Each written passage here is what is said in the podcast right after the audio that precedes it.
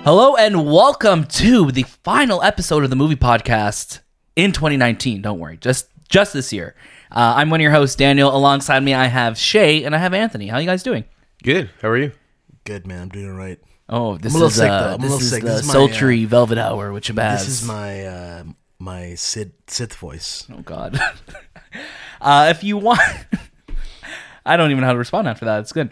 Uh, this is the movie podcast. You can catch a brand new episode every single Monday or Sunday night, depending on if you're paying attention, of course. If you want to write in and be part of the show, you can by writing in at thistimewith.com slash talk, and you could send us your comments, suggestions, uh, corrections, and your reviews of whatever you've been watching. Uh, our topic of the show this week is our Rise of Skywalker review and spoiler discussion, so don't worry, we will have a proper um, I guess warning. before we get into the spoilers of it. So we'll go just review and reactions first, and then we'll give you a proper warning before we dive into the spoiler discussion. Uh, we also have some write-in reviews from you, the listener. So we'll also be reading those then. How's the week been for you guys? It's been good. It's been good. It's been a, it's been a busy week, but a good week. It's been a It's good been week, good. yeah. Last show for a few weeks. We will we will be returning in January. We don't have a set date yet, but we will be returning. Hell yeah. um, with another year of the movie podcast ahead. So, without further ado, let's get into the news. We nailed final one of the year. We nailed it. I told you guys. First up on the news, not a lot of news this week because we are Chris- Christmas is approaching, so we do not have a lot of movie news happening. But Universal and Lego are in talks for a film partnership. This is coming from our boy, of course, Boris Kitt of the Hollywood Reporter. The Lego movie business is being rebuilt. The popular toy brand has been exploring its options since early fall when its pact with Warner Brothers expired. That partnership initially shot out out of the gate with much success. The Lego movie released in 2014 and gathered much acclaim as well as box office gold, overcoming naysayers who believed such a nakedly corporate branded movie would fail. Lego and Universal seem to be a good fit on paper. Uh, the studio is light on name brand franchises, unlike rivals Paramount, who has all the Hasbro toys, Sony has Spider Man, and of course, Disney is Disney. Uh, what do you guys think about this? This is surprising. This is unexpected, Yeah, super surprising. uh, especially considering you know like Lego has such ties to Warner Brothers with like all like the Lego Batman movie, Ninjago. Even on the video game side, Warner Brothers is one who publishes the Lego game. So it's it's interesting this is happening. What do you what do you think, Shay? Yeah, it's surprising after just two films that didn't go the way that they wanted, they're already looking to move on. Right. I guess it makes sense. Um, Universal does need a brand. It needs something that you know they can make a franchise out of. So this, I'm I'm here for it. I mean, I wonder if it's going to be a complete overhaul of how the animation goes, and Right. all that stuff as well.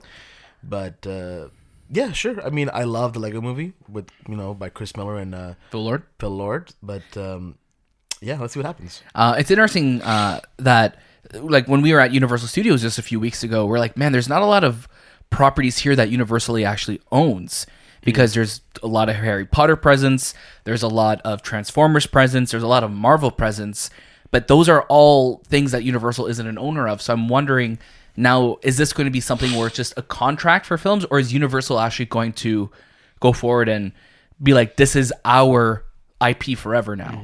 You know what I mean? What do you Does, guys? does Universal have like ownership of Nintendo characters? No. For film? they have the they have the film rights that they they're partnering with Nintendo to make um, um, a, a Mario movie, Super Mario movie coming out I think in 2023. Right. Um, and they're opening a new park. Uh, I think it's called Action. Nintendo World. Mm. Yeah, but it's going to be part of their Action Island or whatever they call it. Islands of Adventure. yeah, Islands Adventure is one park, right? Um, Yeah. And then they have like another park opening. I, I think it's Action something, and within One- theirs there's the going one to in be Japan is Nintendo. opening first. Yeah. Yeah. So th- they're at least going to have some Nintendo, a lot of Nintendo presence in the park, and maybe Lego will be coming soon. And I think it's it's a perfect, I think a perfect brand to have in a theme park, right? yeah. It's just funny because Universal doesn't have a lot of franchises, so it's either they're going to be making original content or, you know, Legos are always based on some sort of franchise. Um, you got the Fast and Furious. Could they make a Lego Fra- Fast and Furious film? Um, they also have Back to the Future. Could they make a Lego Back to the Future film? Yeah. You know? I wonder. Um, so Jurassic Park and Jaws, there's so many, but again, you don't have a lot to pick from, and you also have franchises that people don't want you to touch with like some sort of children's Lego theme to Like it, Jaws. like Jaws or um or I like even you know Fast and the Furious. Like why? Like why? Yeah. You know? Um, Universal's Epic Universe. Sorry, that's the name of the park that's opening up in the next, uh, I believe, 2023. They're looking to open that up. That's where Super Nintendo World's going to be opening up there. Um, but yeah, no, but it's funny though because so many of the Lego brands, like I have a lot of Lego sets, but they're all of, they're mostly like Marvel sets. So it's like Right. they're so, they're so tied to franchises that aren't necessarily Lego. And it, within the movies, we've seen it that it's almost like a an Avengers gathering of characters from all these different franchises. Yeah, so yeah, I'm yeah. hoping under Universal that could still happen, or it may just they may just lean more into Universal franchises, right? What if they do oh God, here born Lego? we go. born like a movie.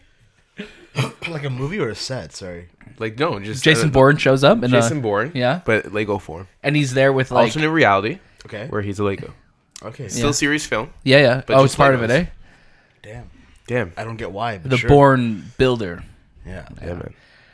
All right, well, Why not? We'll see what happens. It's so Not against. it. According to Boris, though, the same producers will be returning for this, so we will be seeing hopefully Phil Lord and Chris Miller coming, Phil Lord and Chris Miller coming back to be part of this, as well as the other writers. Can they be? Can they come back to this? I mean, it's because it's part of the the film side. So if Warner Brothers, I guess, lets their contract expire, I wouldn't. I'm like, I'm sure But there's what no about like. their A, their contract with um, Sony? Sony. well, I mean, they they That's for Spider Man. that's for Spider Man Oh, it's exactly. not like yeah. Mm. exclusive. Like you can only work for us type of thing. No, no, and I'm, I'm assuming because they've already been part of this franchise, they would. That's just the way unions and all that stuff work in Hollywood. So Yeah. yeah, I think they'll be okay. I mean, they haven't directed one since 2014. So 2014s, right? They've only been producers and everything on that. So, but Lego Batman movie made so much money as well. So I'm just I'm surprised that they're going to let this go, or if there's going to be a weird partnership between Universal and Warner Brothers to make another one. We shall see. Uh, speaking of Paramount, though, from earlier, Jackass is returning as Paramount sets a release date for new Johnny Knoxville film. This is coming from Anthony DeLisandro of Deadline. Jackass will continue to prevail on the big screen. Paramount has announced a March 5th, 2021 release date for the fourth movie based on the MTV stunt prank reality series that launched in 2000. Paramount looks, um, pardon me, sorry. Paramount took the brand created by Johnny Knoxville, Spike Jones, and Jeff Tremaine to the big screen in 2002. Um, through three movies, uh, though three movies to date, the franchise racked up more than 335 million dollars worldwide. There are three other movies with entries slated for the March 5th to 7th, uh, 2021. I guess uh, area there. That's Sony's Masters of the Uni- Universe movie and an untitled Universal movie and another Warner Brothers feature. Um, are you guys fans of Jackass? Were you guys fans of Jackass back in the day? no. No. No. No. Okay, that was that's that's all about that then. Just, Yeah, I, don't know, uh, I never got into it. yeah, me neither. Uh, I watched like I remember watching an MTV and like I remember watching the movies with like my friends and stuff. Like I was like I liked it because it was like one of those things that you felt like because I was a kid when it was coming out. So me watching, it, I felt like it was like oh you're rebelling because you're watching these guys on the TV doing this, right? right. right. Um, it's it's interesting though that like twenty years more than twenty years later they're still doing this. Like they're all old men at this point. Didn't they do one recently called like Action Point or something like that? Where he Oh, was, like, a they theme produced park? it. Yeah, Yeah, yeah, John yeah. Because he Knoxville was in and it, that. right? Yeah. Yeah. Yeah. yeah. And didn't that flop? Probably. and was they that did- like a movie or was that No, like that was a movie. That yeah. was a movie. I think that was 2018. Yeah, it made so the budget was twenty million. Yeah. and it only made worldwide gross of five million. Ouch. How about Bad Grandpa? Because Bad Grandpa was under the Jackass brand as well too. I think that one did really well. was. Oh yeah, I forgot about. Yeah, Bad- Bad Grandpa too was. Uh, Um, Bad Grandpa. Let's take a look here. Bad Um, Grandpa. but yeah, it's interesting. Spike Jones, of course, Academy Award winning Spike Jones, was one of the creators of Jackass, which is crazy to think It made a lot more money. It made one hundred and fifty. on a what budget? 15. Yeah. So like these, like I mean, the thing with the Jackass movies is they make them next to nothing and they make a lot of money. It's just interesting at this point again with because we've there's been so much controversy surrounding like characters from the Jack like Bam Margera and like the death of Ryan Dunn and things like that. So it's it's interesting that this is happening again. I think Johnny Knoxville is Yeah. almost 50 years old. It's forty eight. He's 48, so by the time this comes out, he'll be 50. I Um, don't, I don't know, man. Interesting choice. Very interesting. interesting. I mean, because like when when you think back to Jackass, they were almost like the originators of like like YouTube type T- yeah, that YouTube YouTube model, stunt. right? Like they were they were like ahead of their time in that Yeah. aspect, but it's it's weird to see it coming back still. Like I would almost it would almost make sense more as like a series, like bring back the show like on Netflix or I something other guess. than a movie. It just it's just interesting that they're they're making It's a such movie a about this. yeah. I don't know. It just- I it's felt such- like, it it's- felt like a like a certain like, period. time yeah, it's like this period is that- early two thousands. Like Yeah, this this is whole early forever 2000s. when like skating was like the most popular, like skateboarding was the most popular Right. thing. Like that's they're very much time stamped within that era of like Tony Hawk Underground and all those Yeah. things, right? Uh, but we'll see. That's a few years away still. Um, that's pretty much all the news this week. Going into the box office recap. Uh, do we do we settle on a box office? Yeah, sound? cha-ching. oh yeah. Cha-ching. So I'm, I'm going to introduce it again and we'll go into it. Set into the box office. Cha-ching! Box office this week. So we don't have official numbers yet for the box office, but we do have the Thursday numbers for Star Wars The Rise of Skywalker, and it's blasting off with $40 million in Thursday previews. This is coming from Mia Gulupo of The Hollywood Reporter. Uh, episode 9's massive haul is still the lowest for a new trilogy, coming in below The Force Awakens and The Last Jedi. The final Thursday night boxes for Star Wars Sky, uh, Sky oh my god, Skywalker Saga saw that is such a alliteration there. It's crazy. Uh, 40 million in North American box office. The movie's previews earnings came in below those of the series' last two installments, The Force Awakens and Last Jedi, each earning 57 and 45 million Thursday respectively. When it came in under below franchise titles, Episode 9 has posted the fifth best preview performance of all time and has grossed more than Star Wars standalone Rogue One's $29 million. What do you guys think?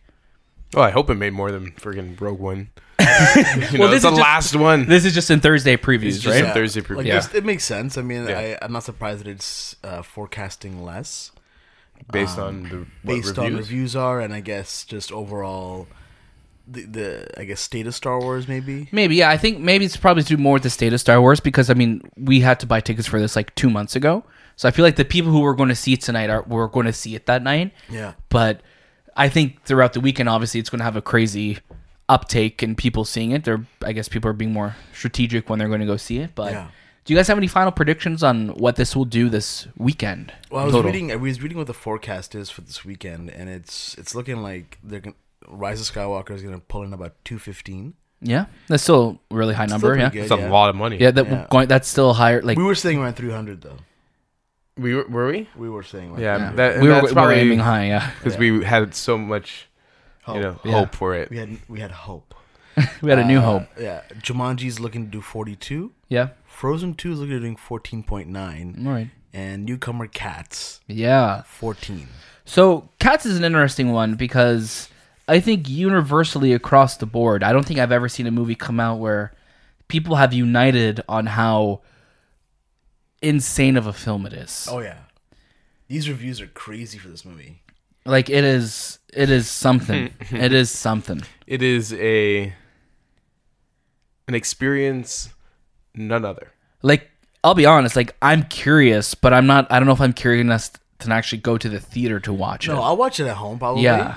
but I'm curious because it's just like they're saying it's like the Curious. horniest movie out there, and I'm Mm-hmm. like, what does really? that mean? Yeah, Oh wow! it's about a movie about cats. How could that be a thing? It's got that catnip going, man. I don't know.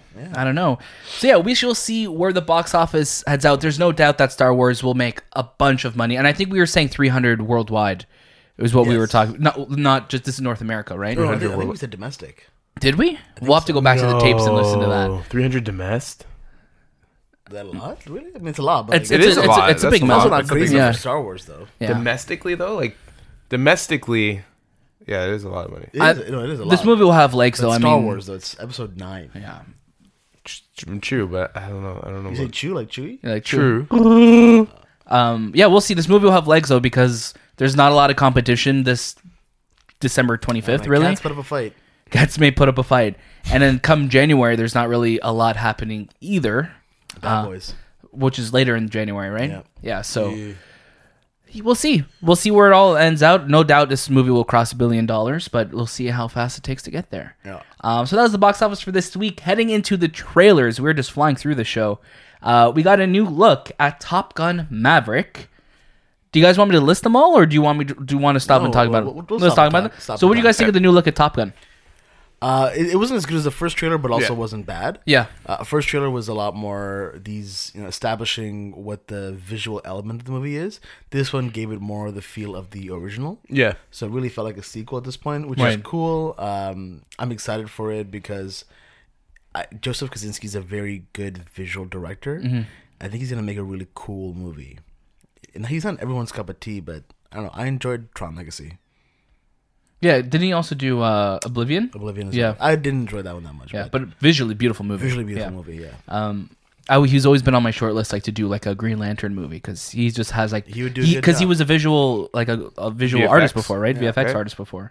Um, how about you, Anthony? Yeah, it looked cool. Um, watching it in front of Star Wars was pretty dope. And In IMAX IMAX, looks amazing. Um, looked Yeah. r- phenomenal. I probably would only watch it in IMAX. Oh, definitely. It reminds me of like one of those like specialty IMAX yeah. um, documentary. documentaries on you know jet Planes fighters. and jet fighters. Yeah, Um, it looked beautiful. Uh, something like, like, you know, they had the beach scene. A lot of like, you know, nostalgic yeah, of course. Yeah. elements to it.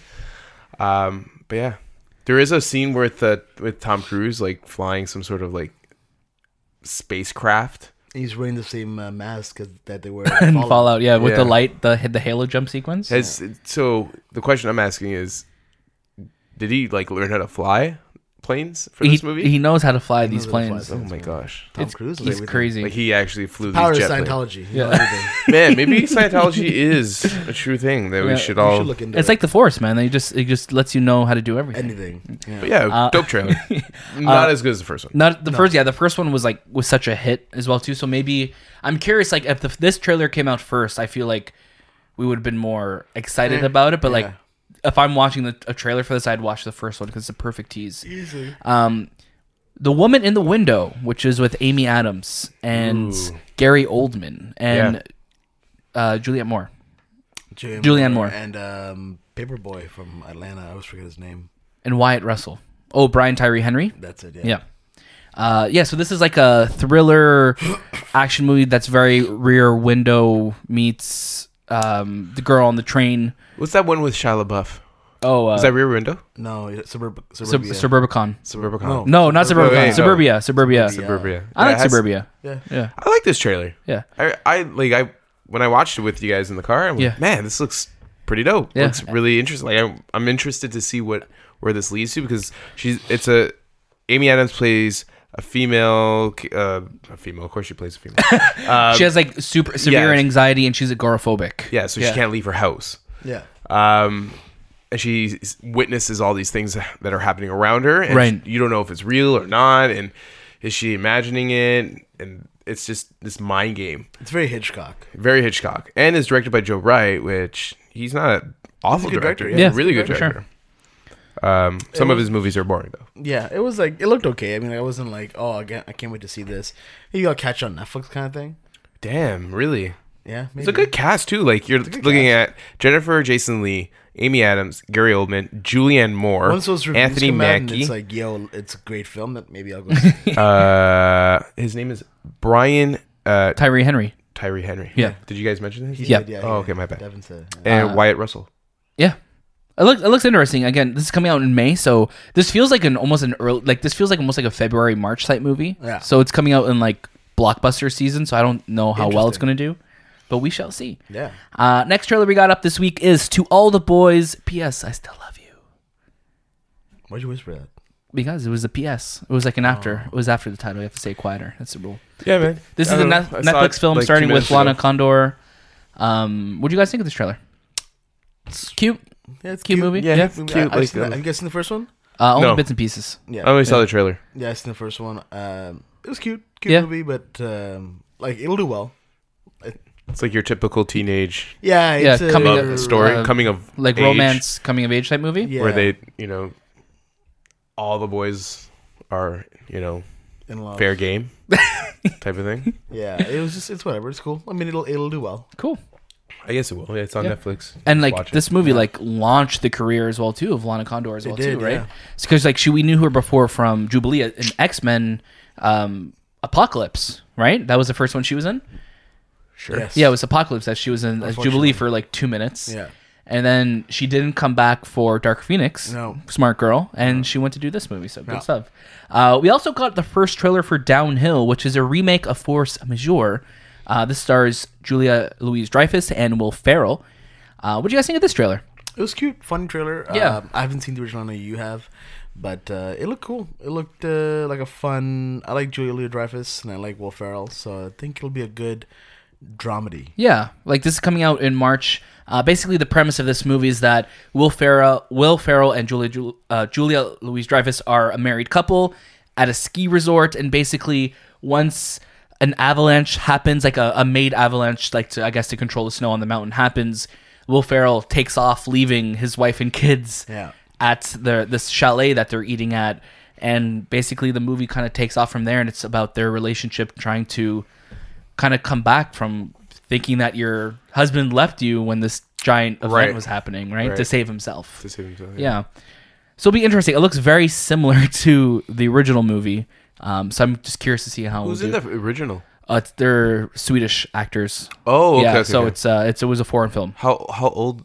2014, I want to say. Oh, okay, okay. So Yeah. it's not like an older. f- No, no, it's it's, It's fairly within new. five years. Yeah, and I, I saw it by chance when I was volunteering at TIFF that year. I was like stationed inside the light box, and I was just kind of showing people to their seat, and I just got to watch the movie. Nice. Uh, we so that teaser trailer we spoke about last week for A Quiet Place Part Two, that 15 seconds was released online and did not have any sign of Ben Affleck in it. We don't. No. We. I, I'm thoroughly analyzed. I wish it was. Uh, I mean, the full release of the trailer is coming out January 1st, so I, am still holding out hope. Oh Holding out. damn! I'm I'm holding out hope that we will see him somewhere in this. Yeah. Yeah.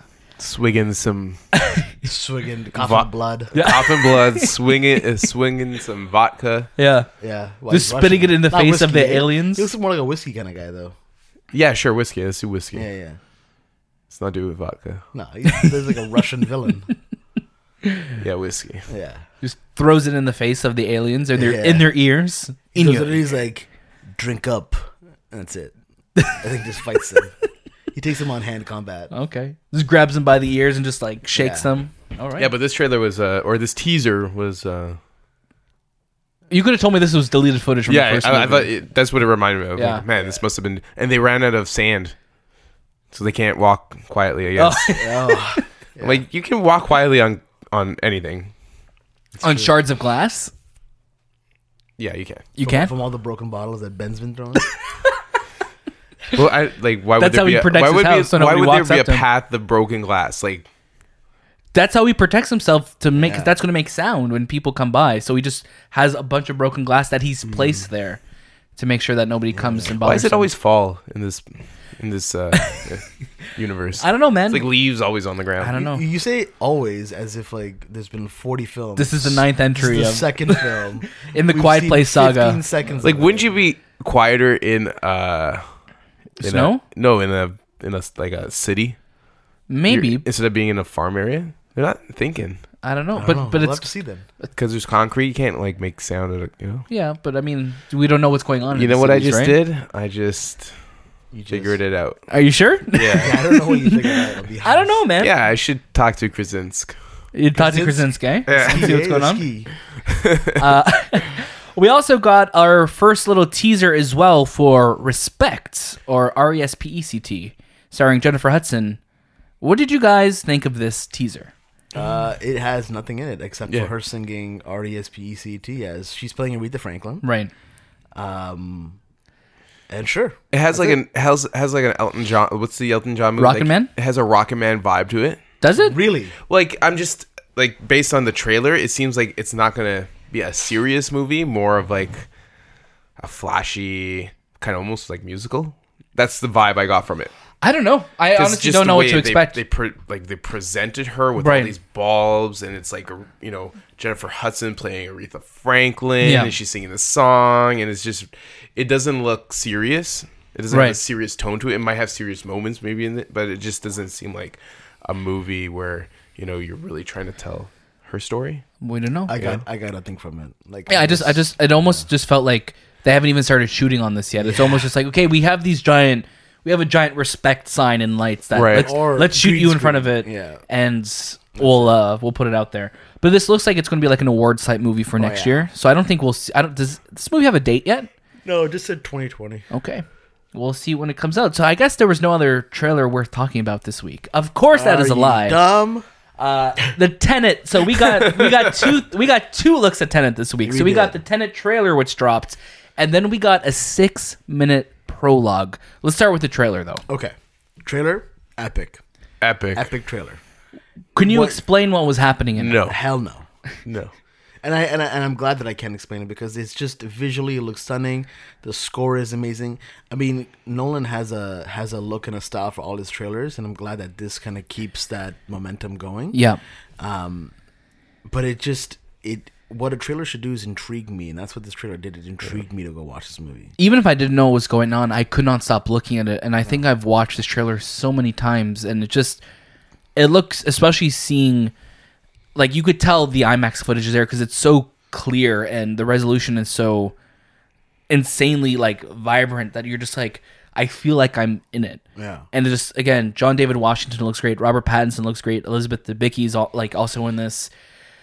It's this this looks like pure Nolan, and even though like people were kind of like were like there were leaks, I guess, or not even just leaks, but people speculating that this was going to be more like of a, a sp- espionage type movie, and then of course it has to do with like time travel in some respect, and like rewinding time, or Like, this guy it's- it's perceives like- time differently. It's like it's rewinding, but his character is still like Moving forward. Yeah. Um, moving forward. because there's a scene on the boat where the boat is going forward, but the waves are going backwards. backwards. and yeah, he's like it looks like he's doing like a like a curl. Like a- yeah. and it's like what It's the so- hell is happening? It's so And bizarre. it's like World War Three. They're trying to prevent World War Three. Yeah. Something worse than a nuclear holocaust. And it's, you're trying to like. What's worse than that? And this you know? is typical Nolan, like trying to like get leave you, to think leave you in the dark, and get and your, try to get your build mind this, working right. This whole um, this whole atmosphere, and you're like, what the hell is happening?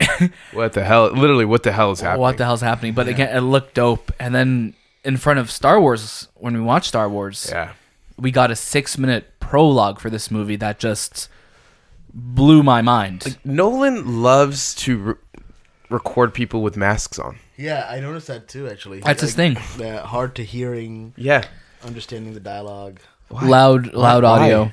Like That just- oh my gosh, loud. It's Like, so, so loud. loud. When the score there's a there's, there's a moment like obviously this this whole six minute sequence starts like at a, uh, like, a like an opera house or an orchestra that was about to start playing, and then basically gets swarmed by what you think are like these military guys in suits and stuff. You- It's really hard to explain. You have to watch it to understand what's happening. And they're basically planting a bomb, and then John David Washington's character comes and he's preventing it, but it also looks like he's there to get something. And again, the time thing is happening Yeah. some reverse stuff is happening so you don't really know It's so quick too. Like you don't even. It's so quick. you can't you can't process it because obviously this feels like just like a five minute sequence that's being plucked from the movie for us to see mer- very much like the bane sequence from the dark knight rises and the yeah. joker sequence from the dark knight this, and this movie reminded me of The Dark Knight Rises, and Immediately, immediately. It's like certain the element, the soundtrack, the the placement of characters, how Yeah. it's edited. It's very very Nolan. It's very Nolan. Very his, Nolan. his action sequences have a very defined feel to them, which Yeah. I really like. That feels like everyone's kind of doing something. yeah. and Um, that score. when that Man. score came in and that IMAX sound was thumping, that that hit me so hard. Heart pounding, like you're in Hard it right pounding away. music. I loved the score. It was so like uh like electronic meets like an orchestral score It was- it was with amazing. crazy like bass and just a beat to it. It's it slapped, Oh, man. Like Ludwig is doing an amazing soundtrack, and this is the first time in a long time that Nolan isn't working with Hans Zimmer. Yeah. So the fact that like Ludwig Gorgensen is doing the score for this, and you'll know him, he did the score for Black Panther. He's doing the score for The Mandalorian right now. He did the score for Creed. So like he has an amazing resume of work, and obviously he's uh, Gambino's producer as well too. So I'm just so happy that he's getting bigger roles now, and it's I hope he's going to be Nolan's new guy as well. yeah. Um, yeah, this this prologue blew me away. I cannot wait to watch the prologue again. Yeah. Cannot wait. Did they do a prologue for Interstellar? No, No. no, Okay. we just got that one year. I always try to Before remember tease? Interstellar's prologue. I'm like, I can't. I can't. Didn't yeah, happen, Uh, Interstellar did not get one, and Dunkirk did not get one. But Dunkirk did get little, uh, Well, it didn't get a prologue, but it got like um, a. like a sequence, I guess, Like like, a a, an extended sequence, trailer, right? yeah. What Yeah. about Inception? Inception? Did not. No, I wonder wh- why he chooses certain movies to have this type of I guess. What, prologue to it. I guess when Why? it's more of a like just to build up that hype for it. I guess. I mean, yeah, Yeah. I guess Dunkirk did technically have it th- like the way they had that that intro going. Um, yeah, Inception. I could. I guess they didn't have it because that was his first movie. Like that wasn't a Batman movie really Yeah. before he did like Prestige and like or after Prestige and everything. But like his first big movie. Where like they just gave him whatever budget he wanted, so Do you find it strange that it premiered in front of Star Wars? no, No. Even though, like, understandably, it's- a lot of people are going to watch Star Wars, Yeah. but also a lot of kids are going to watch Star Wars, and like the elements in this this prologue is like pretty like intense. It's intense, It, yeah. it, It's almost definitely brings you to like a scariness, especially Yeah. this the, the heart pounding music. right? Do you feel like it was a best the, like best choice? I think. I mean, I uh, I think they're just looking at ratings at this point in terms of like they're both going to be PG thirteen probably. So Hmm. I think there was a lot scarier things in Star Wars in this trailer, like in the Rise of Skywalker. there Well, was like- scarier. Not in the sense of scary, like oh, It's intense. It's, it's like definitely intense. this could yeah. actually happen. Like this is real yeah, world for sure, stuff. for sure. you know? But but maybe like maybe a kid will see that and be like, oh, that was that was Whoa. cool. Or maybe they'll never sleep again. Who knows? Or Oh, maybe they just ah. Dang almost spit out his water. No, I'm excited. I'm like Nolan's my favorite Yeah. director working right now, so it's it's amazing to see this. Can we go back to that uh, article a couple? Was it last week or two weeks ago? Where um, what's his name? Uh, French Canadian director Denis? Denis Villeneuve being Oh, the director of the decade. Yeah. and that was from the Hollywood Critic Association Yeah. or something like that. What do you guys what what do you think in terms of director of the decade between Christopher Nolan because really it's going to be Christopher Nolan Right. or Denis Villeneuve. I think if you, I think the popular vote would be Nolan, in terms of like if you're if you're polling people, Really? it'd be Nolan. But I think also the Russo brothers would be up there. Like it, it depends who's voting, right? But you also look at the movies, The movies, right? how they're written because Right. he writes every single movie Right. he makes. I, I'm not Pretty surprised Denis got that award because if you look at the output of movies he had in, he's I think he's put out more movies than Nolan this decade. Really? Yeah, with Prisoners, Arrival. I think Shay's doing a double check of this.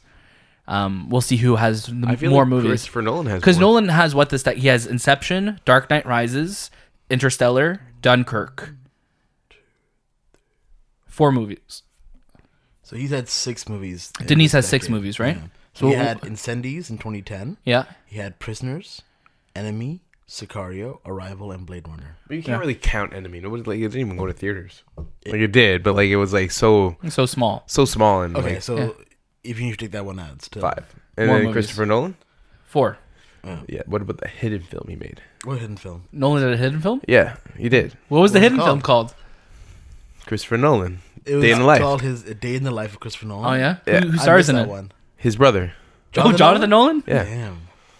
Yeah, Nolan did And it's just- Inception, Dark Knight Rises, Interstellar, and Dunkirk. Yeah. So yeah, like I'm not surprised. Like for me personally, it'd be Nolan, but like then he's up there. Obviously, what the Russo brothers did with Avengers and Winter Soldier and Cap, that's up there for me too. But those are also like when I look at Nolan's, every movie is different, right? So Originality. Original content. between Denis and Nolan, Yeah. well, they both had a sequel in there to a series. So if we take out Blade Runner, if we take out Dark Knight Rises, Yeah. we have Prisoners, Arrival, and Sicario. Versus Interstellar, Dunkirk, Dunkirk, Arrival's based on and a, Inception. on a Inception. short story. No, no, no. But I mean, like in terms of Oh, okay. okay. individual prop, not a sequel to something, right? I think Nolan does more original, which I which I like. Yeah. Um, hi- but his films also like you could walk out of his movie and literally not know what it was about. Whereas at least with Denis films, you can you can kind of piece it together and be like, oh, that's what that movie was about. With Nolan, you're like, man, it'll take me years to figure this out. Like Inception, I, th- I think I think Interstellar and Inception more with that, yeah, for sure. Yeah, which is half the films. But that- isn't that like doesn't that automatically make you a better director? Because I you're don't- creating a you're creating a movie that is really good and you're leaving it His still films like incite more conversation. I think. Yeah. you want to go back to And- it over and over. and over if you look again. at box office, like Nolan's the only director I think working today that he's his movies are making close to a billion dollars, and he's and they're none of them are really Properties. properties, right? Yeah. With the exception of Dark Knight Rises, obviously. Like Inception did insanely well, Dunkirk did insanely well, Interstellar did amazing. Um, like it's so crazy. It's It's has crazy- No Academy Award. you know what I mean? Like he's he's making movies that people get ex- like, dude, the Tenet prologue didn't even say his name, Yeah. but Yeah. people knew it was a Nolan mo- a Nolan Yeah. movie, right? Like that's that's pretty amazing that he has that kind of clout, and I love Denis, uh, but I don't think with his movies, I don't know, if, I'm not going back to Arrival, like one because it's it's like a heavy watch, um, but I'm not going back like to watch it. Over, and over and over again, yeah. where Inception I could just like put on, and, I feel like watch it. Inception is just like so embedded in Dream Within a Dream is so like within culture now. Yeah. Right?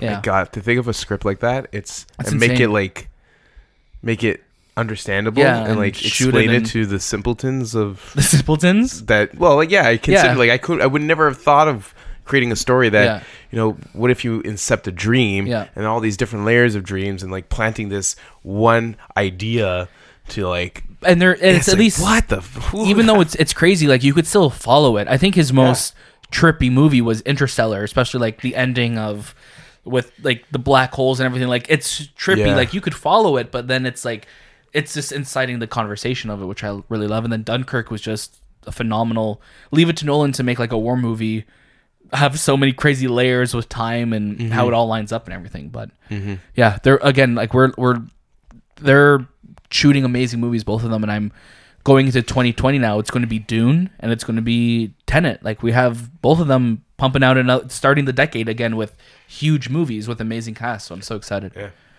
cool All right, shall we continue to what out this week? Uh, the Witcher is out today. Spies in Disguise, Just Mercy, 1917, and Little Women. They're all opening up on Christmas. Uh, so I know we mentioned those last week as well, but these will be opening up on Christmas. So check them out if you're interested. Uh, guys, what have you been watching this week? Aside from the rise of Skywalker. well like a lot of the s- lot of things i've watched you guys watched so i'll wait till like everything Not to say it. okay so rise of skywalker Yeah. mandalorian Yeah. Great Uh, episode of Mando this week. watchmen Yep. return of the jedi imagineering story i just completed and then i started watching the documentary on netflix don't f with cats Um, which is the only thing that i think we haven't watched We all haven't watched. We have- well i have watched but you haven't Right. Um, really good documentary. Uh, unexpected. I wa- I thought this was going to go a different route, but um, really interesting. Really, really interesting. Uh, I encourage our listeners to go watch it. It is not just about Cats. cats. And if you watch the um, Trailer. the trailer for it, it's it almost feels like it's a mockumentary, like it's almost Right. fake, but it's actually this is this is real. And when you when you finally see what this movie's this documentary's about, you're like, wow. And it's and it's very Canadian. Really, eh? Yeah. Really. Interesting. There's a Canadian connection to it. Interesting. Been hearing a lot of buzz about this, so Yeah. definitely, definitely It's a wanna add it to TV. the It's list a to three watch. episode um, doc on Netflix. All right. I have to give that a shot then. Dan, what about you? Um, watched, uh, checked out Richard Jewell this week. So you and I saw that. Um, a kind of forgettable movie, unfortunately. we watched it, yes. Um, the movie has a lot of. I think it's really well acted, and I think there's a really good story in there. I just think that literally about 40 minutes of this film could have been shaved off. Oh yeah. and yeah, it just it just didn't feel like there was enough there to have like a a real a real proper like story or just maybe the way it was edited and stuff didn't really feel like The, it. the, the film. I remember we were discussing it when we watched it. Um, it feels like it has like a consistent heart rate, a very steady one. right. But that's it. There's nothing else happening in this movie. You're just like the day in the life kind of thing. Yeah. Um, Weirdly it edited. could have been better. Yeah, Yeah. weirdly edited. Could have been way better. But um yeah, it's whatever. Was it uh was there a Clint Eastwood piano melody to it? I don't think I can remember a score at all. No. Uh, but again, there's like weird like Clint Eastwood uh, is he's eighty thousand years old, is he now? He's very close to that. um he does these things in his movies and he did it in he did it in the mule and he did it in this movie where he just shows his age like in such a weird way, and it's like either like a racial slur in the mule that he drops, or like or like a really kind of like homophobic Yeah. like slur in this movie where it's like it's so it catches you so off guard Yeah. that it just feels like how did that like why did this need to be here No. you know what i mean so it just it just it, he just shows his just these weird directorial like efforts that he does sometimes like there's little things that slide through there where it's just like what like why is he why does he feel like that was necessary you know what i mean um, also checked out mando this like mandalorian this week really great episode of course directed by canadian deborah chow who is going to be doing the obi-wan series so really great episode really happy to see her come back and uh, watchmen which we all watched and done. What an it's amazing- done and amazing what episode. a phenomenal finale it was Yeah. Do you guys want to do a review for it? yeah let's give a quick do it. uh, let's dive into it quickly you know Yeah. Really good. I really like the series. yeah, really surprising I I kind of felt that the ending was a little underwhelming just based on the l- second last episode. Yeah. Um, but it wasn't it wasn't bad at all. No. No. But I did I thought it I thought it would go a different route, but not bad at all. No. I think where it ended, like you almost knew, like oh, they're going to tease. So it, it's very it's le- it's a very complete story. Yes. but it's also it's the door is wide open to Yeah. see a season two, which you know David Lindelof, we gave him a lot of grief earlier in the show or before it even came out, saying like oh like I don't know what to expect with him because like the way he writes his endings is very. It's hit or miss, Yes, right? yeah. Him and JJ Most of- with most of the Lost and time it's everything. missed. Uh, he was like he was one of the creators of Lost too, right? Or one of Yeah. the writers of Lost with Yeah. JJ. Um, but he, I think he wrapped things up really amazingly. And I, I know they're not saying season two or anything right now, but you know, I'd love to see where this story goes from here. But also, I'd be so okay just to leave this as a perfect season, you know, because there wasn't one episode that I felt missed. You know what I mean? Yeah. I I'm pretty sure there there will be a second season. Just be, based on the popularity of the show and the it being so open Right. at the end, like there there's so much more, you know. How about you, Shay? What do you th- what do you think? Uh, I thought it was really cool. I'm okay with it being a mini mini series and just taking it the way that it is, but um, I also wouldn't be surprised if it came back. Uh, it was very cool, very tense, really well written, really well directed, and overall, I was excited watching the episodes. Yeah, Yeah, yeah. It's, and it's, that's me signing off. all right, and uh, this has been uh, the Chocolate Hour with Shabazz. Um, Why'd you say chocolate? Oh, just 'cause chocolate is delicious. interesting. Yeah, interesting. Interesting. I don't- I Sweating. don't, I We're don't, sweating right Interesting. I don't know what that. Yeah, I don't believe that. now. Yeah, I don't believe that. that I said chocolate? You you like the chocolate hour. eh? You're racist. as shit. You're racist. I as wouldn't shit. call you chocolate. I wouldn't call you chocolate. What What about Mando? Let's do a Mando. review. Uh, Mando was Mando was a really fun episode this week, and a lot better than a the lot last better. Five of them or four of them. Four, yeah, or three no, of them. episode four and five have been. Well, this was episode six, right? This episode seven. I think. So episode four, Four, five, and six. four or five, six was six was better than four and five. Six was with the the prison cell one. Yeah, cool, man. yeah, it was cool, but it was no, no, but it was better than four and it was, five. bo- though. it was Yeah. better. Yeah, just but like, not- But this this Good feels show. like the continuation of the story that Yes. ended at Yes. three. yes, So it feels nice to finally be coming back to that. yes, Yeah. yes. Is that is that all you want to say about it, Anthony? No, it was a lot better. Yes. Okay. They, I don't know what the fuck they were doing with the last three episodes. I'm s- sorry for like if you didn't if you liked you know the prison break one, but No, no, I'm just saying it's- six was a better episode than four and five is what I is what i I'm six is saying. a better episode than four or five, but it's just like it, it just feels so it's still I didn't care for it. it didn't Uh, feel it, like it needed it went anywhere, right? Yeah, Yeah. this was a much better episode, much more interesting. I actually felt like it was progressing something. Right. But overall, this show still is like a six and a half, seven for me. Right. It's Yeah, not, same. it's not going anywhere. Um, just curious to see because like we have one episode left now. Um, also, like we'll get into it more into our spoiler discussion of the Rise of Skywalker. There's a weird tie to, from this episode to the Rise of Skywalker that we'll discuss in a little bit. Um, and I'm just curious to think if that was intentional. So we'll save that for a bit later. Uh, what have you been watching this week, Shay? Uh, I watched Space Jam. Nice. Yeah, because it's a great film, you know, Michael Jordan. Uh, Revenge of the Sith, The Imagineering Story, Mando, like you said, Richard Jewell, Watchmen. Uh, I watched Recess School's Out 'cause I love that movie, and obviously uh, Rise of Skywalker. Yeah, it's crazy how like the production quality of uh, Recess School's Out, how much higher it is from the show. Crazy. where All it's the like CG. so like vivid and clean lines where recess is more of a like grittier looking with the drawings and stuff. Yeah. Exactly. I never watched it, so I don't. You should watch it. It's good. It's should. good. Great show. Really Did you great like show. Revenge of the Sith? Yeah, I like Revenge of the Sith. Yeah. yeah. I rewatched it like what I mentioned it about a week ago. I think it has the best opening sequence of any Star Wars film. With them and the CG Like that- still that- holds that up battle? in that battle, yeah. That we'll say ballet battle Ballet battle. because it's like Obi Wan and Anakin. They're kind of The like balleting. they're like dancing in their spaceships around all the the the mount the war. The craziness of that war was Right. just phenomenally shot. Uh, don't they And- kill Count Dooku like right at the beginning of that Yeah, movie too? real quick. Yeah, they just like Anakin slices his It's head off. like a slice. Yeah. He was like, "Do it." Done. And that was all that we've been watching this week. So it is now time for our topic of the show. Um, we're going to take a quick little pause here. We're going to set up our camera and we're going to have a video review up on this. So if you want to see our faces, you can. Or if you just want to listen to keep listening to the episode, keep listening on like nothing happened. And we'll also have our spoiler discussion up in this episode so you can listen to that later or catch the video later on this weekend. So we'll be right back.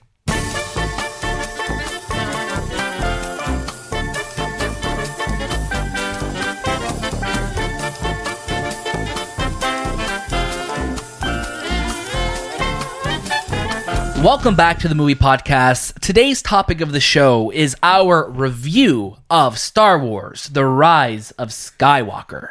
Rise. Lord Vader.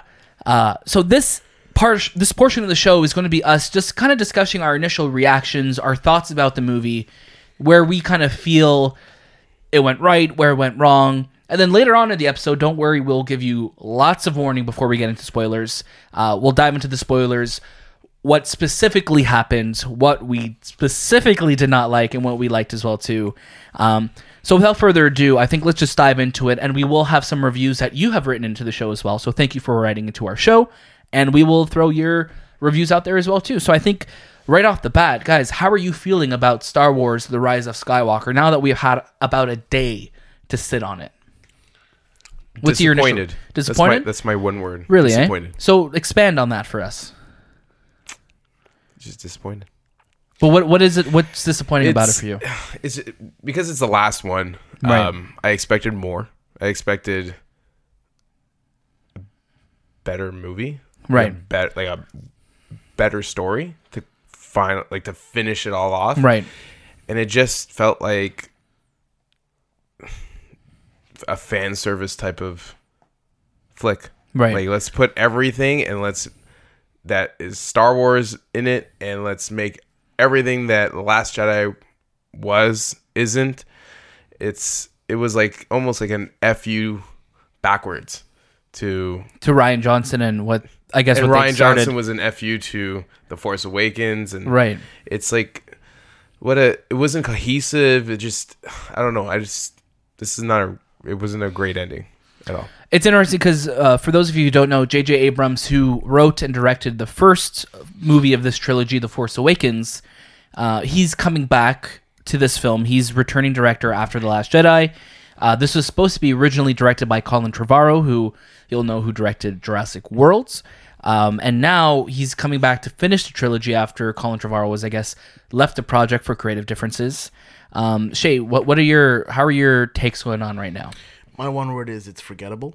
Right. Um, and the reason why is So we have disappointed, we have forgettable, and it was it, it was literally fan service to the highest degree w- and at that point you sacrifice good storytelling you try to throw in as many uh, winks and nods And to previ- callbacks. and callbacks to previous films where it doesn't even make sense like um, there are no stakes in the film no matter what happens uh, everything's going to be solved due to either a macguffin or due to and a macguffin is a is, is a non-arbitrary not even tangible sometimes Right. thing. that they're just it's something that they have to get because they need to get this in Yeah, this like movie, it'll right? just solve the problems. And uh, on top of that, you're looking at this film and there's there's so much happening in it, yet at the same time, nothing at all. It is such a bizarre movie. it's a very it's such a big movie and i and i mean that in the aspect of there's so much locations i don't think i don't think we've ever had a movie in a star wars film where we've been to so many different locations in in such a short span of time i think the first hour of this movie is just pedal to the metal in the sense that you can't even like take a breath of what's happening. It's just we're flying, we're having action here, we have this going on, we have Ray training, we have Finn and Poe fighting in space, we have this going on with Kylo Ren, and it's just nonstop things happening that you you can't take a moment to kind of have a breath. And where I feel, no matter how you feel about The Last Jedi, I think that movie had a lot of times to kind of let the characters reflect and have levity and left the, the their decisions kind of weigh on them where this movie is just things are happening at such a breakneck speed that you can't really establish yourself on what's what's happening. You know what I mean? You can't you can't get a grasp of it. And it's a shame because when you look at The Force Awakens, you know, I think Ray and Finn and Poe and Kylo Ren were great new characters in that movie and I and I really loved their introductions and kind of how they each kind of came to be in their film. But ever since then, you know, Finn hasn't really gotten anything to do throughout this whole trilogy.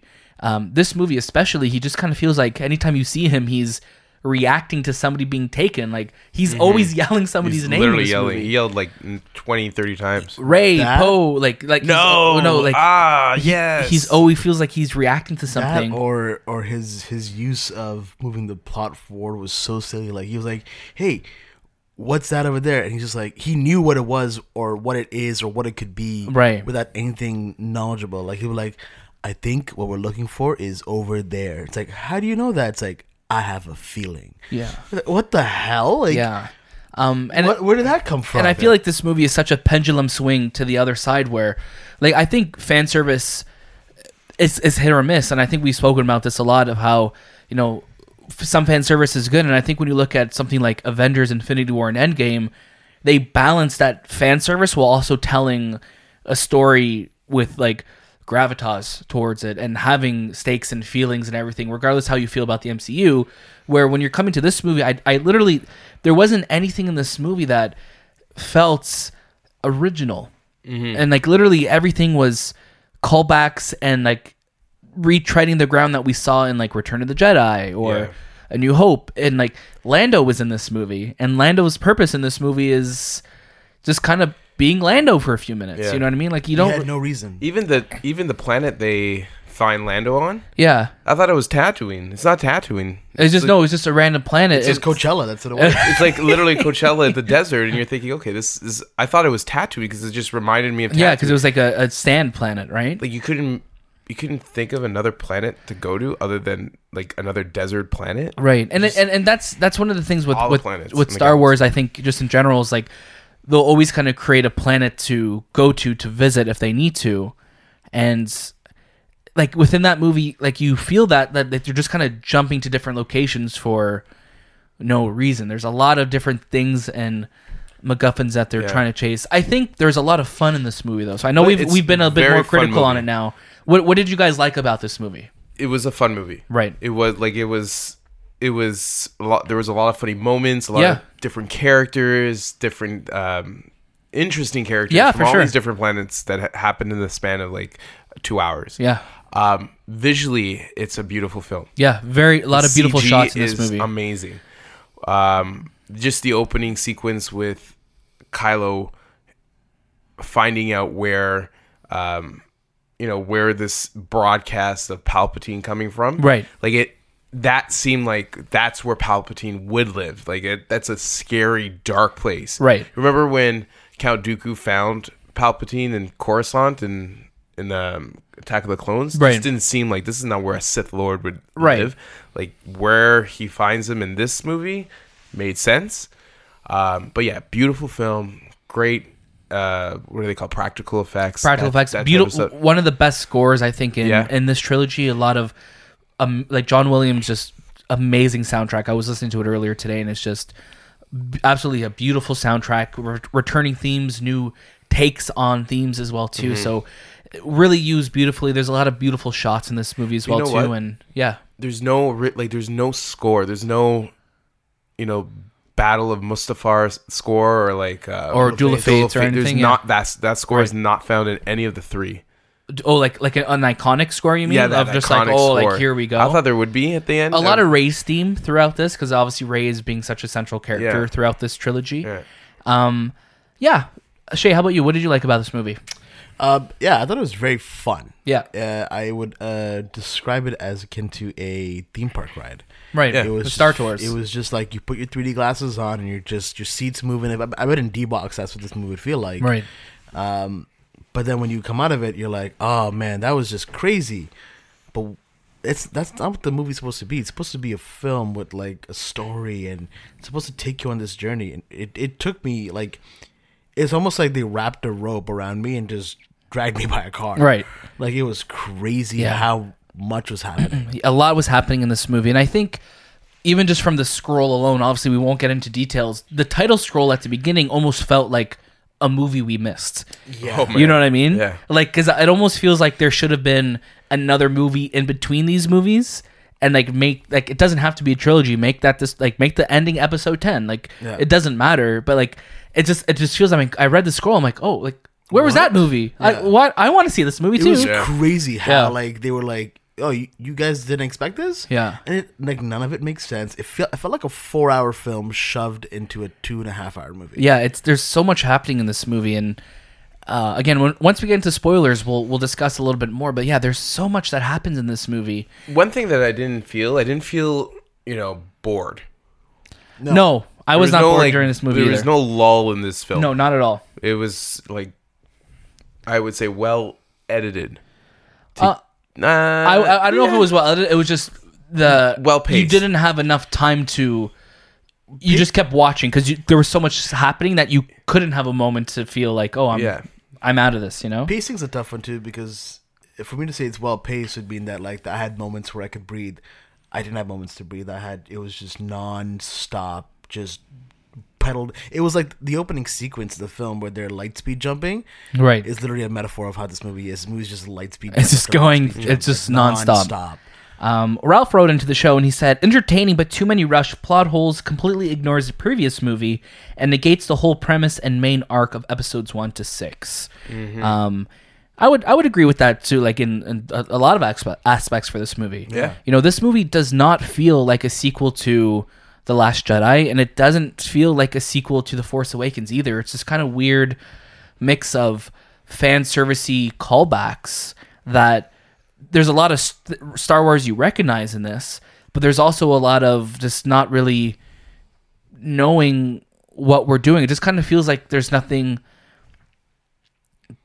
closing about this movie. You know what I mean? Like, I think I think Yeah. one of the biggest things with Palpatine returning, uh, as we know from the trailer, it's not a spoiler. Palpatine not- returns. yeah.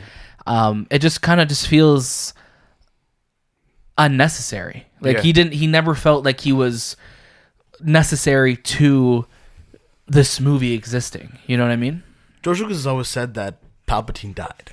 Right. He's always said Palpatine's dead. So for them to bring him back in this movie, it was so shoehorned and it had no place that you're like, what the heck? Like, why is he here? yeah. Like, develop Snoke further if you want to. But I mean, yeah, he's now dead in The Last Jedi. So Right. yeah, it was just, it was as if I almost want to say this movie was written by like a 12 year old. Yeah. like they was just they didn't know where to go, so they were like, "Oh, what would be cool here?" Right. Not like what would be actually what would actually make sense. Well, makes Yeah. sense. Right. 100%. And I think again, regardless of what you thought of the Last Jedi, I think what that movie does well, is, like from having those moments where characters kind of breathe and develop, is that it at least moved characters in different directions. And I wish that this movie, rather than just kind of forget everything that came before, I w- at least wish it maybe doubled down a bit more and at least gave them a fitting ending to their story because this just feels like when you pick up with these characters that they're just they're whatever they needed to be in this movie. You know what I mean? Like Finn Finn is used in this movie to advance the plot in a lot of ways with like Shay said, he has a feeling, he's this. Like Poe is mostly in it like Poe like has like his whole other backstory that we kind of find out in this movie. and They never feel crucial they feel crucial to the story because of the story dictates it. It does they don't feel like like their own individual characters. You know what I mean? we don't feel developed. Yeah, they don't feel developed at all. Yeah. Um, did you guys want to jump into spoilers now? Do you think it's safe to go into Let's go light spoilers? speed jumping into Let's it. go lightspeed Let's jumping light into speed it. into the spoiler. All right, so this is your spoiler warning. Spoiler.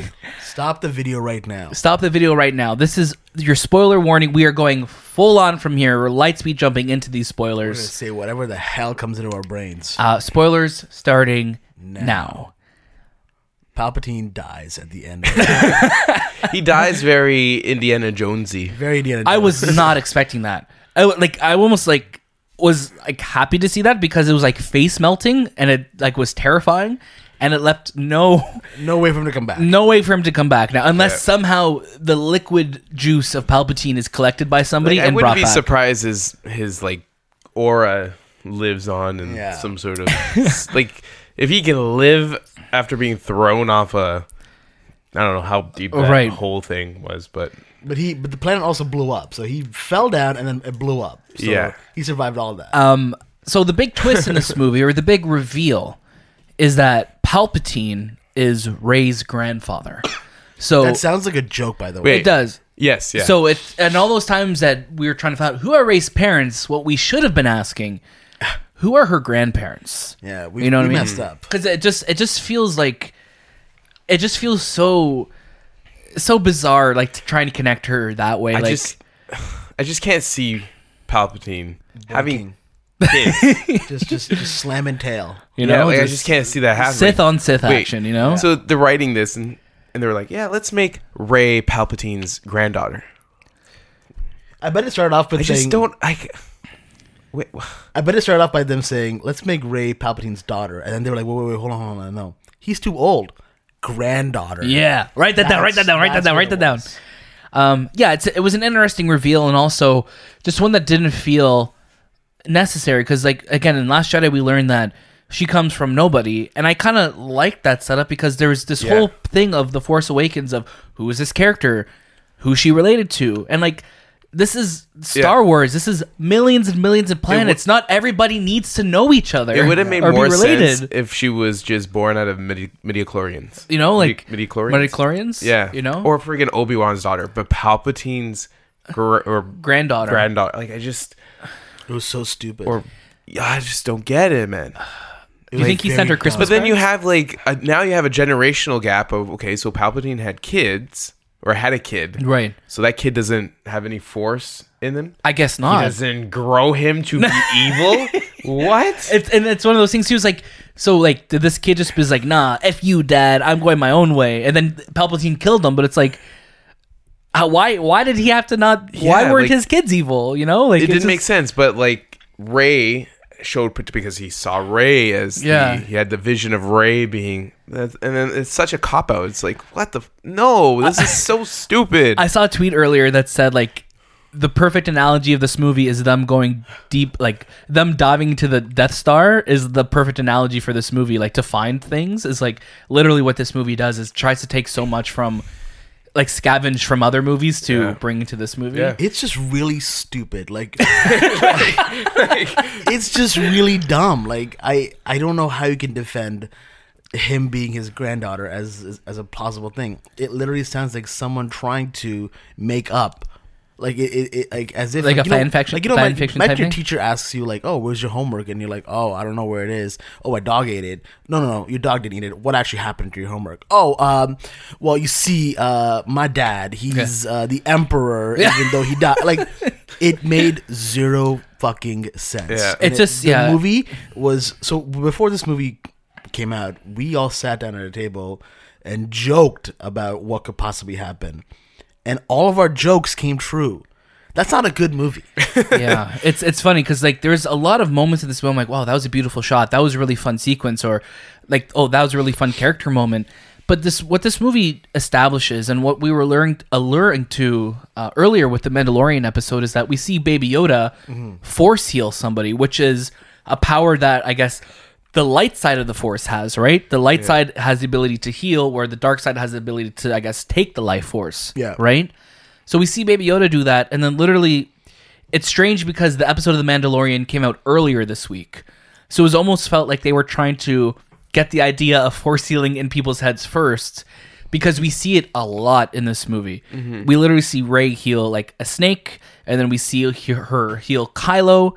And it's one of the things that bothers me in this movie because once you establish that somebody could be healed, you take away a lot of stakes from that. Yeah. So like Chewbacca appears to be have blown up in a ship, and then no, Chewbacca's alive still. But they did not see the other ship leave. I don't right. get it. Like, and was- then did it just C three PO gets his mind wiped. Yeah. Twenty minutes later, his mind's restored. Yeah. Um, Yeah. you know, Ray stabs Kylo with his own lightsaber, and then heals him. and, And then heals him. appears to be dying, and then heals him. And then when at the very end, when uh, Ray dies, and then Kylo heals her, and then they woke wake up, and then Kylo dies. I'm like, wait, wait, how did he that? He just he fucking vanished. He just, he just, he just pieced out there. He's like Odin in uh, Ragnarok. He's like, all right, see you Gone. So guys. all that, all that death and destruction that he did, and all that killing that he did just to Right. get to what he wanted, he was redeemed by giving himself up for Ray, and that's And how then they like, and kissed. And they kissed. The And kiss did not feel earned to me at all because like I never saw these two as like Not love even Darth interests. Vader disappeared. no, Yeah, he was burned. he was, He was burned. burned. Yeah, Yeah, he was uh, Cremated at the that's end. it, sorry, yeah, um, but yeah, it's, it's interesting because that kiss didn't really feel Even earned to Qui me. Gon didn't disappear. Um, like you just yeah, he was cut. yeah. I just wish that like I would have. I think like an embrace would have made more sense because like they've overcome that. But also There must from- have been like this. from the last hour of the movie, Kylo says nothing. It's Yeah. just him. He says "ow" when he slams into something when he's jumping. Ah. Um, I really liked his like. It's funny once I guess Leia gives herself up. Like she somehow Leia vanishes. Yeah. vanishes into the Force as a as a final way of turning him back to the light, which he does. And it's funny how like what I really liked what they did is that Kylo immediately looks less intimidating throughout the rest of the movie. I guess because he doesn't have a scowl and stuff, but like he doesn't look evil yeah. anymore, right? So I'm like, oh wow, they did. He like, or just a shout out to his acting because he just he looked a lot more innocent, right? But we have that moment where once Leia gives herself up, and she pieces out, and then we see Han Solo talk Appear. to uh, him as well too, which was a corny moment. It was it was a sweet moment, but it was also interesting where it's like that was a memory of Kylo. I guess he was projecting, but like it's it's left very ambiguous what really happens because I know we're limited what we could do with Carrie Fisher because all of her scenes were from deleted scenes, right? you could tell. Which you, could, yeah, you, could, tell feel it. It's like because they're she not was- re- their responses to what you would like what they Nothing were is getting from specific. responses. They were just very vague, Yeah, Yeah. right. She never said anything specific in the film. Like all of her shots were reactions. So I was like, "Wait, what do you mean?" Or, "Ah, okay." Or, Yeah. they'll be right back." And I'm Yeah. like, oh, like It's like a robotic. Like, yeah, Yeah, like and, and I response, and I yeah. get it. You're you're limited on what you could do, but it just I just wish it was a little bit clearer to what she was doing because she just looks like she she's like this is my one last chance to change him, and it's all dark because you know it's not her. yeah, and then she kind of lies down and just fades away, and then Kylo changes. her death was very akin to uh, Marion Cotard's. in, Oh, in Dark Knight Rises. Yeah, she was like, "Ah," I'm gone. but like her like in this one, like her hand just goes like, "Ah," Yeah, and that's it. And I'm like, oh, It felt Yeah. like yeah. And It again- zoomed into her hand. And Yeah. Then it, yeah. yeah, and again, I got to give him the benefit of the doubt for that because obviously Carrie Fisher passed away, and Yeah, there it's was tough. there was not much they could have done. I just wish that the the redemption of Kylo felt a little more. I almost wish that it was something that he did to warrant a change back, not Mm-hmm. Something- like not yeah. like a force thing of his mom to turn him back There's also because that's very unclear what kind of happened there. Darth Vader still plays a huge part of this movie. yeah, Yeah. But he's not part of this movie. You know what I'm saying? No. Like it's like he's there's the mask. He spends you know so much time with that mask. They they go to the Death Star and she places the that the s- the, the dagger and it has like this ruler and it comes out and it looks like Darth It Vader's was like the- that's from the helmet. Goonies. They did that, right? That it? I think I think it's so. the Goonies where they have the thing that they hold it up and line it up with. The, and it's like literally Darth Vader's helmet. And Yeah. it's just like so Darth Vader is such a pivotal part of this arc. He does he, there's no there's nothing that ends it. You know, like there's no it's still Palpatine is the emperor. And right. I don't know. I, I just feel strange that a force ghost can come back at any point Right. and connect with the you know the living Right. and fucking Darth Vader can't show up as a fourth or like Anakin, Anakin, can't yeah. say 'Cause- what what are you doing? Yeah, like because you you hear them. Like Yeah. there's there's that moment towards the end of the movie where Ray's finishing off Palpatine for the last time, and you hear literally all the Jedi that we've pretty much ever known throughout even the animated shows. You hear Anakin, you hear Mace Windu, you hear Qui Gon Jinn, you hear um, Leia, you hear Luke, Yoda. Yoda, Yeah. uh, you hear all, like Ahsoka from like Clone Wars, and you hear like Kaden from Rebels. Like you hear all these characters. I'm like, oh my god, are they about to show up right now? Are they? Is this about to be like a a ghost party right now? And it was just it ended up just being their voices, which okay, but like when you when you establish that these characters can appear, Would that be too too much fan service? you know what I mean? But like you you're already going the mile of hearing them. Man, Yeah. once we saw the Ewoks, I was like, shit. Like, Yeah. this, they really like had to go and like get every- like they didn't. No stone was unturned. Yeah. For no rock was unturned for them to find fans. There was like every single thing. I, I'm, I'm sure at one point there was even like a Christmas special um, nod. Like for all we know, everything was in this film, and it was so overwhelming that you're like. I didn't ask for this much fan service. There are movies Yeah. that do really good fan service, like Daniel was saying with Avengers, where all you need is a little wink and a nudge. In Yeah. this movie, they were like, it was a vomit. Like they threw a bucket of fan service Yeah. into it, and then they were like, "Can you make a plot out of this?" Yeah. No, we can't. But let's just do it. Let's try Even Um, the idea of Ray not using, like I said, she used her gun so so many times. Like she's like you're a Jedi. Use Yeah. your saber. Right. Like that's that's your tool. You don't shoot. Right. Like you've been training. You have an amount of power that I've never seen in a Jedi before. Why She are was you the most not like powerful. yeah Um, super powerful. super powerful. Yeah. super powerful. Um, that whole like sequence with the ship, and she's like literally She's holding trying to grab down. it, yeah. What? Like those are Superpowers, It's, it dude. almost feels like like a video game type, Yeah. like power. Like she's like She was on she's, God mode. She's too OP for Yeah. for the final. I'm boss, shooting you, you, know? now. Like, Yeah. dude, you can just force push them. Like, Yeah. use Yeah. the force. and Like, and that's I think that's one of the things that like when JJ kind of established her, it's like she's she's great with the force. She's a great pilot. Like she could do so many great things.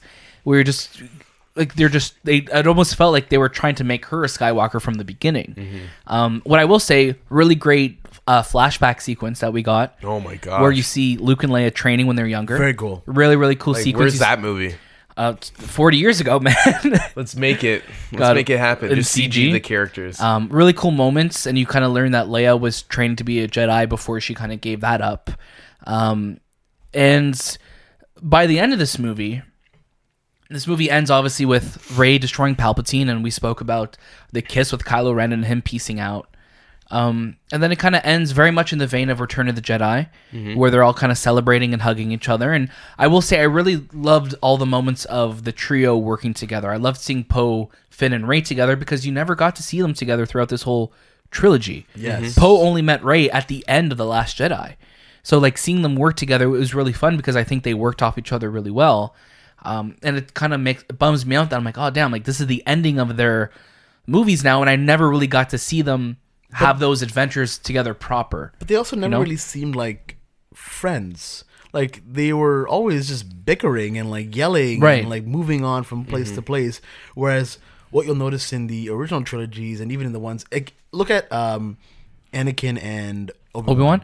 They had such good Uh, like, you ki- could like they had a tell kinship with they one were another. friends. Yeah, and even more so, like when you watch like Clone Wars, you're like, Yeah. damn, like these guys, like, and uh, once you watch Clone Wars and then you watch like the ending of like Revenge of the Sith, Yeah. it's heartbreaking when you see Yeah. like the relationship that they have, right? But these guys, like I mean, I, I mark my words, these will not be memorable characters in the years to come. I think for like. You see a lot of like for kids right now, like th- this is the Star Wars that they're being introduced Yeah. to. But I mean, like just for like long-lasting characters, I'm curious. In 20 years from now, is there going to be another passing of the torch type movie that they do? Because you know, Revenge of the Sith was supposed to be the last Star Wars movie, and Return of the Jedi was supposed to be the last one. And I think the door is open because all of our main protagonists made it to the end. So, not soon, but I don't think the door is closed forever on them returning. Right. You know? Um, I yeah. don't think they should have made. Like I said it to you guys, I don't think they should have made. Seven eight nine. Seven, eight, No, nine. there's no need for that. I don't think they should have made it without George, because that was his vision. Like that was his story. So if he wasn't part of it, and I know you sold the rights to it, right. don't make it. Make a completely different Star Wars film because these three films feel so disconnected from the last six films. Even though you know Phantom Menace, they were and Attack of the Clones and Revenge of the Sith, they weren't the best Star Wars films. Right. They had a cohesiveness with Throughout.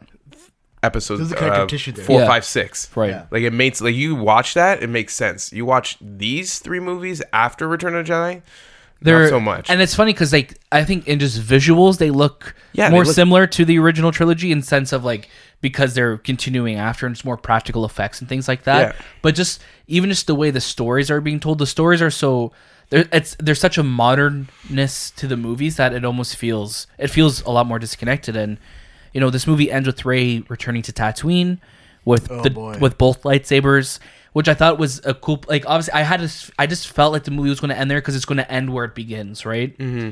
With her, with binary, the, the two suns, binary sunset, the, the music swelling and everything like that. And I thought it's one of those things. It's the sell me this pen ending that Shay and I always talk about, where it's like know when to cut to black. Yeah. And this movie literally ends with this random person when like Ray's at- Random.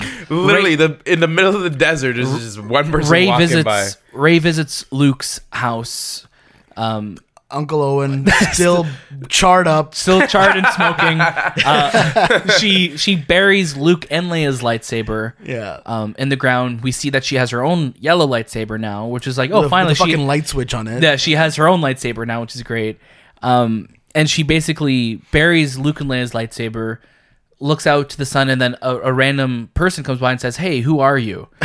and I thought it would have been such a great ending for her just to kind of look, pause for a second, and smile. And she did that, and then she said, "I'm Ray Skywalker," and then it ends with it like cuts. it cuts with like the the sunset and everything behind her. Then it ends, and like I just like it just it just feels again like it goes so against what was established of anybody could be anybody could be the hero, right? Anybody No. could be Only a the savior. Skywalkers can. But then it kind of ends with, with her taking on. It's kind of implied already that she's taking on that Skywalker name, right? With her being there and her kind of paying tribute and everything. But Mm-hmm. for her to actually say it out loud, that's that's what kind of felt like such like a, a hollow ending to me because it didn't feel like if she just smiled, she knows who she is. She doesn't have to s- tell somebody who she is, right? all then the it, you, then it, there's no rise, right? No. Yeah. With all the There's no grief rise. I've given Last Jedi, Last Jedi is a much better movie than, than this. I agree. Yeah. Because at least, even if it was going down paths that I didn't agree with, those paths were still more interesting Yeah. than what we got with the For Rise of Skywalker. The last shot in Rise of, in Last Jedi with the kid, and like you can tell he has the Force. That was cool. That was letting us know that yes, anyone can, or like you don't have to be special. There's a Like, promise for the future. there's a promise you know. that there, there are others that can be out there, but Right. no. Again, it's six degrees of separation. Always. only like twelve people in this galaxy can have it. is what right it feels like. and then and, and like the fact that like um like we got a we got a cool moment with ray returning i guess to the island from the last jedi that we saw and seeing luke and she kind of throws her lightsaber now and luke is, catches it and he's like hey this is don't treat it Hey, what this are way you doing? um and like kind of sends her raises his It x-wing gives her a red five. You know. you know and And then just i'm like how is that thing still alive? it's been in the water Yeah. for so long how's he able to catch a lightsaber? you know Yeah. It's So like- if he can catch a lightsaber, he can wield the lightsaber. yeah like Yeah. It's so, so stu- it's- there's there's so what- many what- like what's little the purpose of the Force Ghost? and and this is the thing of this is one of the uh, oh sorry at the ending as well too on Tatooine you see Luke and Leia kind of smiling from afar and I'm like where's Kylo why wasn't he part of the Skywalker isn't- reunion where's, Why? Where's Han? you Where's, know like, well, Han didn't have the force. I get why. yeah but but, but Kylo should have been Kylo there should have been Kylo there. should have been there but like hey remember when we kissed Yeah. like, I gave you my life. Ah, um yeah no Was there like some sort of like love, like sexual? I tension never between the felt two? it. no I I I, never I felt only it. felt I guess maybe there was like, all the aggression. but each other. like, like obviously they, they were connected through the force which i thought was cool and then you see them kind of fight together against palpatine and he's like talks about different- how that we haven't seen this for whatever that Yeah. they've been so connected which was cool um, but then it just kind of like he pieces out and i really like kylo ren as a character and yeah it just i just feel like this is a movie that really fun moments but the more you think about it the more it starts to unravel Yeah, you know Kinda- what I mean? Kind of feels like a cop out. Yeah, it didn't feel like a like an ending. It just felt like another movie, and then we're still have some type of thing we're building towards. And again, I hate to keep comparing it to Avengers, but Endgame felt like a a definitive ending, Mm-hmm. where this just kind of felt like it ended. Yeah, You know what I mean? and there's there's so much there's so much like it really says a lot about having the same director and the same writer And a producer taking your with a time vision and throughout. producer with a vision and taking your time to make these films happen rather than we got the rights, let's start shooting out everything we possibly can within a five year span. I was. I think if they took Five years, right? It's been five years. When you look at uh, the original trilogy and the prequel trilogy, they all had three years in between them, and I think this series would have benefited so much more having three years in between each movie because when you have a two-year schedule, by the time Colin Trevorrow left, it's like they had to start shooting yesterday. You know what I mean? So it's like you don't have Yeah. enough time to appropriately react without going in like pre-production and then writing the thing. So like you're telling me within a span of like two and a half years they wrote this, went into pre-production on it, and then had to do post-production on it, which Yeah. takes a year on its own. It just it just it's it's hard to balance that, and I think if there's a three-year gap, I think there would have been a lot less uh, fatigue with this franchise, and that's why I'm really excited to see Kevin Feige come in and produce a movie, see what he's going to do, because I Yeah. think he'll have the foresight to plan, right? All right, so what do we give it? Whew.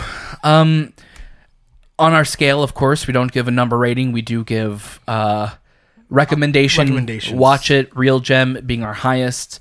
Uh, stream it, skip it. You know, regardless of what we tell you, you're going to watch this movie. Easy. Yeah. Uh, and I think as a Star Wars, if you're a Star Wars fan, you should watch this movie because there's a lot to enjoy. Even though it sounds like we were being very critical on it, there is a lot of fun moments of it, and you're going to Mm-hmm. enjoy yourself. And the spectacle alone is worth the admission of watching this. But if you're a Star Wars fan, or if you're not, if you're just someone who's curious, I think you're safe to say to watch it at home once it Yeah. comes to Disney Stream Plus. it. You know what I mean? Stream it. yeah. Stream it. Uh, my review, same. Watch it. If you're a fan, you probably won't like it. Stream it. It's interesting because it's. I I feel it's very divi- div- divisive right now already. It's- you know. you know, for those who who are s- who say I love this film, they they don't like they don't love Star Wars. I'm sorry. I'm I'm gonna. I- I'm, that's my hot take. You don't. That's- that's your hot you take, Don't eh? care about, you don't care about Star Wars. You just care about you you as a viewer watching what's happening. on screen. It's not. You don't care about the overall story. I, f- I see, I've seen a lot of people who hated Last Jedi love this. A lot of people who love Last Jedi are meh on this. It's it's going to be very interesting to see where the conversation goes with this and where the next year of discussions is going to go because I feel like we just ended Last Jedi conversations and now that we have this in the mix, it's going to be a very few interesting No, weeks on the internet. Even though I, kn- I didn't like Last Jedi, Right. but like at least it had like some sort of Yeah. You respect substance. what it And was trying to do. Created right? controversy because yes, there was certain parts of it that you just didn't agree with, they went down different but paths. it right? didn't. It wasn't stupid writing where it was like, yeah, they don't, you know, Palpatine's friggin' Ray's grandfather, Right. You know, like stupid shit like that. Uh, It is literally a fuck you to Last Jedi. Um, This is- yeah. Nate wrote in and he said, "Star Wars: The Rise of Skywalker still processing a lot, and it ultimately I ult- ultimately enjoyed it. I do, however, feel like JJ did what he wanted to do. If he had two movies in one movie, and the pacing and exposor, uh, exploratory narrative decisions suffer because of how disconnected this feels from uh, the eighth episode, which we said. Um, one last thing, I know."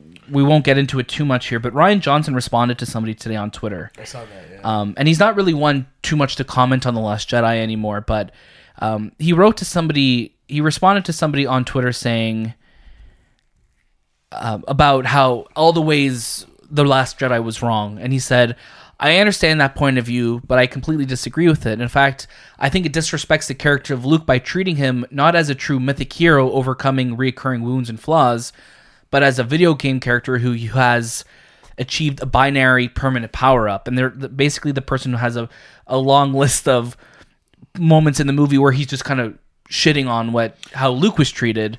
Here, and- here's what I have to say about that. Yeah. If you're going on Twitter, Yeah. Facebook, or Reddit, and you're bashing these movies and you're calling out the creators, Yeah. fuck you. Yeah. Fuck you. There's no I think you You're need- useless. Yeah. You're absolutely useless. You're not you're not doing anything. Like I've I've gone on Twitter and I've clicked on people's profiles and they're like hated the last Jedi as their bio. It's like good good for you, I Uh, guess. the Wow, that's just their bio. just for Yeah. you to Crazy. know, the account that tweeted this is called Not Ryan's Luke. yeah, like fuck that guy. that's that that's his account. That that's his account name, and he literally was been tweeting like this giant essay of things of how Just Luke a was treated piece of badly. shit. Like, there's no need for that. No. Be critical. I love being critical, but don't be cynical. Don't be negative. Just But man, that was like four. That was two years ago, three years ago. You know he what I did- mean? They don't owe you anything. No, Yeah. just be be critical, be curious and be like voice your opinions, but don't there's no need to get aggressive and like spit vile and Hmm. like No. there's no need for that. Get the fuck out of here. You know? That's not what that's not that's not what we're all about. That's not what the force is about. it's all about balance. Yeah, but we, we we do like like cool Luke, right? Yeah, cool cool like Cool, Luke? Luke, cool Fuck yeah. Yeah, cool we man want Luke, to Yeah. like you know. I love Luke, but it's also like we're we're limited on him being older now, right? On what you could really do with him. so what if why like why couldn't they just make a story without Mark Hamill as Luke? What would they do? Like, uh, like Just cast somebody else as Luke? to play Luke, and just continue that story. But but also that was But George why- Lucas's idea too of him handing down the mantle of the, s- the lightsaber, right? And that was his plans already from the eighties. So Correct. Yeah, People would but have like, been more upset about not having Mark Hamill than having Mark Hamill. you know, but it could have been like a James Bond. Like you were gonna, like, you know, pass him off. pass him off. Possible. We'll never. I mean, like we'll never know now. we'll have uh we'll, we'll know in comics and in shows and spin-offs and everything Yeah. like that but it's interesting to see where star wars is going to go obviously we know there's going to be a break for the next few years on the movie side um i will i feel like in 2020 we'll hear what movie plans are for them and Kevin Feige's doing something so i wonder if he's going to step up and take over lucasfilm as well too who knows what's going to happen 2020 is going to be crazy So Kath, let's give Kathleen Kennedy a uh, a rating, like a review. Oh man, she, she owns too much. I love you, Kathleen. kathleen we love you Hey. kathleen don't don't hurt us um but do you guys have she any has unlimited power. she does Does she? she's she's, like- one with it J.J. Abrams. Review. JJ, I, I love JJ. Like I, I think J- JJ is a good director. It just there's so much in this movie that's just he had a big task upon him. yeah. and he yeah he messed up. It's okay. It's no big deal. it's okay. It happens. You, you- Um, you can't always be like hitting it. No. Um, do you guys have any final before we send off on our final episode of the year? Mm. Is there anything that you want to say, even if it's not Star Wars related? Is there any final words you want to leave the fans with I just this want to year? thank the fans for listening. yeah. Yeah, thank you guys for listening to our podcast. We, you know, this is our first year doing it, and you know, you you empower us to like do it every single week, and you give us those those views and those comments and those those likes. Um, I'm really grateful for you guys for listening, and hopefully, we can gain more listeners in the new year. for sure. Yeah. Shay, Um, yeah, huge thank you to everyone that's listened, everyone that's also contributed to the conversation, um, who's stuck around for sometimes as controversial as we can get or as um, simple as we can get as well. And I and I really appreciate everyone's opinions on our on our episodes. Overall, uh, our first year is now done pretty much. We started in February, March, and you know, as we go to 2020, I can only expect bigger and better things for us. But again, it's due to everyone that's listening to us that we have this platform to talk. So Yeah. thank you. Um, I'm exactly with uh, my fellow co-hosts here. This is our first year doing this, and uh, sometimes it could feel like it's just the three of us in this room talking, and you never know who's listening on the other end. So I'm so thankful to everyone who's listening. I'm thankful to you guys, obviously, as well too, because well, I think over this last 40 episodes that we've done so far this year, Yeah. uh, we've covered a lot of ground and. Um, yeah, it's funny. I'm just thinking about it now. I'm like, when I was thinking about news this week, we didn't even talk about Cineplex being bought Oh No. yeah. you know, like because there's it's still not official yet. So I guess until it's official, we'll we'll discuss We'll that in start the, new year. You know, we'll start the new year for that. That's the that's, bell ring. the New Year's bell Oh. That's the coming new in. bell. I just cracked my phone. No, I'm just joking. Uh, no, we're so thankful for everybody who listens and is part of the show and writes in every week, just like Shane Anthony said. Um, leave us a comment if you've watched last, uh, sorry, The Rise of Skywalker.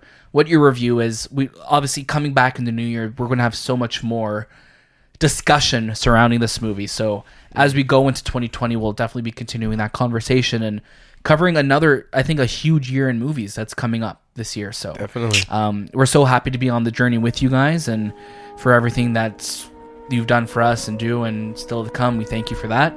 That was this time with the movie podcast. And happy new year. Happy New Year, Merry Christmas, Merry Christmas, Happy New Year, everyone. and we'll see you next time.